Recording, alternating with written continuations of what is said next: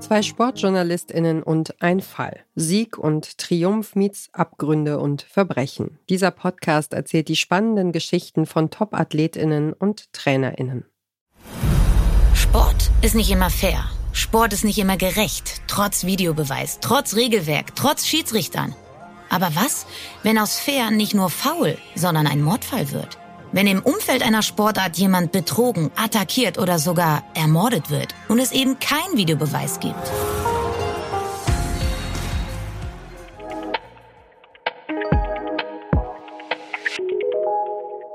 Das ist die Sportjournalistin und Moderatorin Lena Kassel. Zusammen mit ihrem Kollegen Daniel Mücksch hostet sie den Podcast Playing Dirty, Sport und Verbrechen. Das ist unsere heutige Empfehlung. Ihr hört den Podcast Podcast von Detektor FM. Playing Dirty ist ein True Crime Podcast mit Fokus auf Verbrechen aus der Sportwelt. In jeder Folge widmen sich Lena Kassel und Daniel Mücksch einem anderen Fall. Lena Kassel hat in puncto Fußballberichterstattung schon so einige Stationen durchlaufen, von der Sportschau bis zur Highlight Show der Champions League. Daniel Mücksch hat als freier Autor verschiedene Sportressorts mit Artikeln versorgt. Mit Hilfe von ExpertInnen, Interviews und Originalquellen versuchen die beiden verschiedenen Verbrechen auf den Grund zu gehen. Dabei geht es nicht nur um Verbrechen, die Sportlerinnen selbst begangen haben, sondern auch um Fälle, in denen die Sportlerinnen Opfer von Straftaten wurden, wie zum Beispiel die Basketballlegende Dirk Nowitzki. Für mich ist die Diskrepanz zwischen Innen- und Außenwahrnehmung wirklich zentral in unserem heutigen Fall. Wie sehe ich mich? Wie sieht der Rest der Welt mich? Und Nowitzki ist, glaube ich, dafür wirklich so ein Paradebeispiel. Bei ihm kommt in diesem Fall besonders tragisch aber hinzu, dass Dirk Nowitzki ja privat wirklich immer sehr vorsichtig ist und sehr vorsichtig immer gewesen ist. Und dass gerade solch ein Fall ihn so in die Öffentlichkeit drängt, ich glaube, das gefällt ihm bis heute nicht besonders gut. Lange Zeit ist Dirk Nowitzkis Privatleben nun ja privat. Das ändert sich, als der Profisportler seine spätere Verlobte kennenlernt. Aber der Reihe nach. Als erstes klären die Hosts, wie Nowitzki der Basketballstar wurde, als den wir ihn heute kennen. Angefangen hat alles in Würzburg. Hier wächst Dirk Nowitzki auf, spielt wie schon seine Mutter Basketball und lernt seinen Trainer, Mentor und Wegbegleiter Holger Geschwinder kennen. Geschwinder erkennt Nowitzkis Talent, fördert ihn und begleitet ihn in die USA, wo NBA-Scouts auf Nowitzki aufmerksam werden. Mit 20 Jahren im Jahr 1998 spielt Nowitzki für das NBA-Team Dallas Mavericks.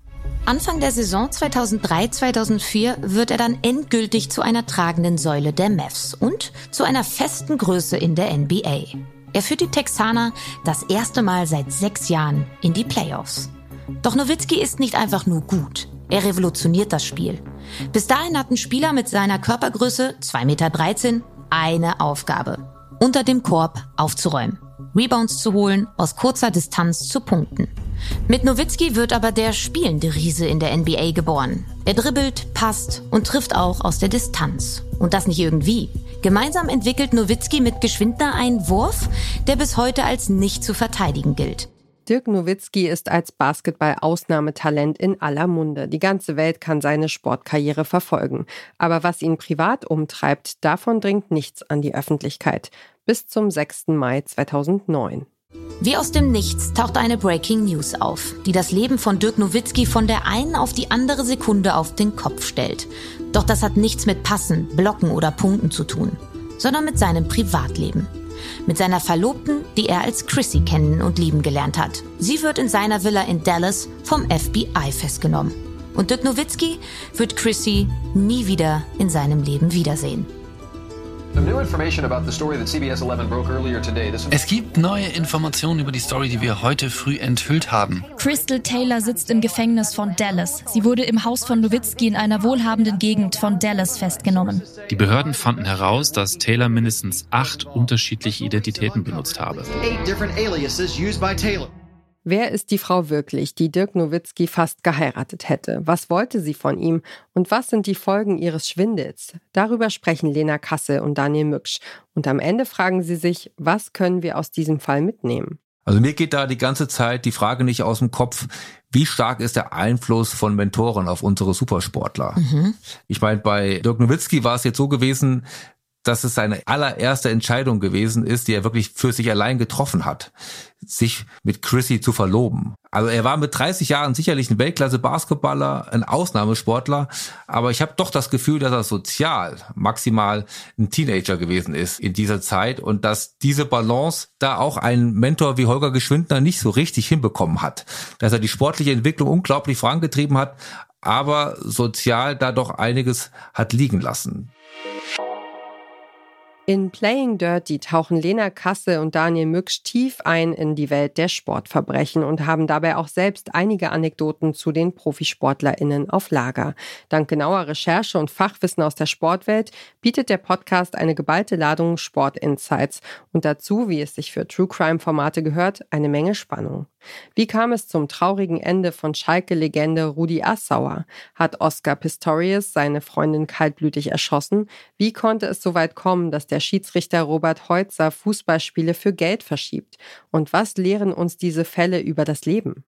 Diesen Fragen geht Playing Dirty auf den Grund. Der Podcast ist eine Produktion von Wake Word Studios in Kooperation mit 7 One Audio. Seit Anfang August erscheint jeden Mittwoch eine neue Folge. Und wer diesen Podcast hört, verbringt vermutlich auch viel Zeit beim Kreisliga-Fußball. Das war unser Podcast-Tipp für heute. Wenn ihr morgen noch auf dem Laufenden bleiben wollt, was unsere Empfehlungen angeht, abonniert unseren Podcast auf eurer Lieblingsplattform.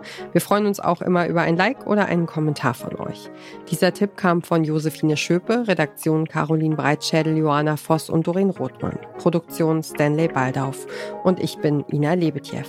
Morgen stellen wir euch den Podcast Homegirls vor. Wir hören uns.